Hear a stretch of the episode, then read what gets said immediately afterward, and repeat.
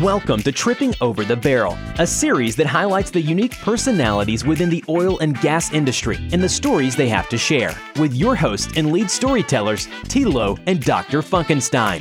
Hey there, all you cool cats and kittens, and welcome to the introductory episode of Tripping Over the Barrel, a lighthearted look at what happens in the oil and gas industry in real life. My name is Jeremy Funk, and my partner in crime is Tim Lozer. Hey guys, we're excited to be starting this podcast series. The goal of the podcast is to tell kind of stories of the oil field. Some of these will be kind of lessons that we've learned, usually the hard way, uh, and lessons that our guests have learned. Uh, the stories are designed to be kind of fun and easy to listen to, so we seek first to entertain and look at the light side of the business. So, a little background here Tim and I worked together for a few years. And once we parted ways, we kept in touch pretty consistently and always talked about the crazy shit that happened to us on the road. Some good, some bad, some like the best German restaurant in Pittsburgh. and don't forget the best fried tacos in Denver. Right. Or potentially a hotel to stay at that doesn't have bed bugs in Midland, Texas. Or uh, you've missed the last flight of the day in Bakersfield, and what do you do now? Exactly. So Tim had mentioned a few times that he wanted to write a coffee table book about all these stories he's picked up from his time in the patch. And a few weeks ago, I reached out to him and said, let's do a podcast. Here we are. Yeah, so as we go into this series, we need to first thank uh, Digital Wildcatters, Jacob Corley and Collin McLelland, and as well as Julie, kind of for bringing us into their platform. They've mentored us to make this launch very easy, and uh, we're happy to be joining the Digital Wildcatters family of shows. Absolutely. Big thanks to the bros at Digital Wildcatters, the founders of BroPack get your gear. It's available. Yeah, I was shocked to see that they actually had gear for BroPack. They've got hats and everything. So yeah, it's it's really happening. So Jeremy, perhaps the best place to start is to kind of introduce ourselves to the listeners and how we got to this point. Um, Jeremy, it's always baffled me. How does a young Jewish man from New England with an education in liberal arts and American history find his way into the oil patch? I wonder that myself sometimes, Tim. I actually grew up in New Hampshire, sort of in the middle of nowhere. I think in the history of the state of New Hampshire, there's been three dry holes drilled, and that's about it. So to me, oil and gas was you get an oil change every 3,000 miles and you fill up your gas tank to get from point A to point B.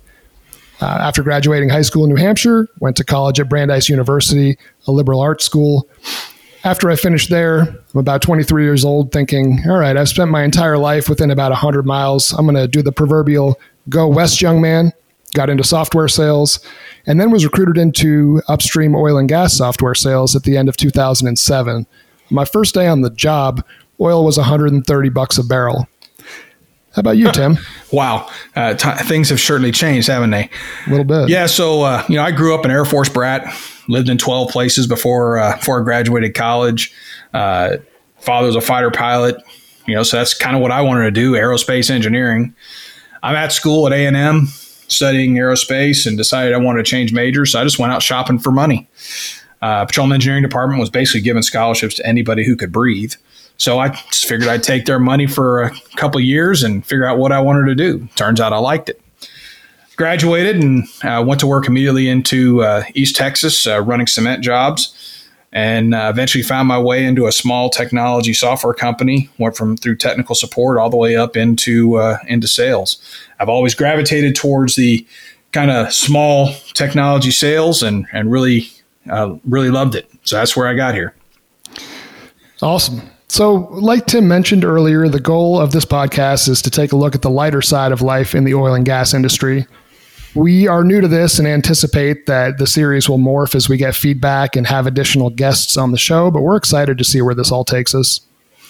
Yeah, so right now we're uh, kicking this series off in the middle of the COVID 19 quarantine and just a couple days after the uh, first negative WTI oil price, and looks like we're heading in the same direction. So we're certainly entering what could be a very dark time for the global economy and certainly for the industry. Perhaps this podcast will add a little bit of fun and light into the experience. It's been fun for us so far, so I hope to share that with you guys. In the coming weeks, we'll bring you guys episodes on, and this is near and dear to me and Tim, being sales guys, when to shut, knowing when to shut the hell up, visiting the field for the first time, and the crazy things that happen while traveling. Yeah, so we're looking forward to these topics and a whole bunch of others and seeing where this goes. So we're uh, happy to have you along for the ride and look forward to uh, future episodes. Thank you. See you soon, guys.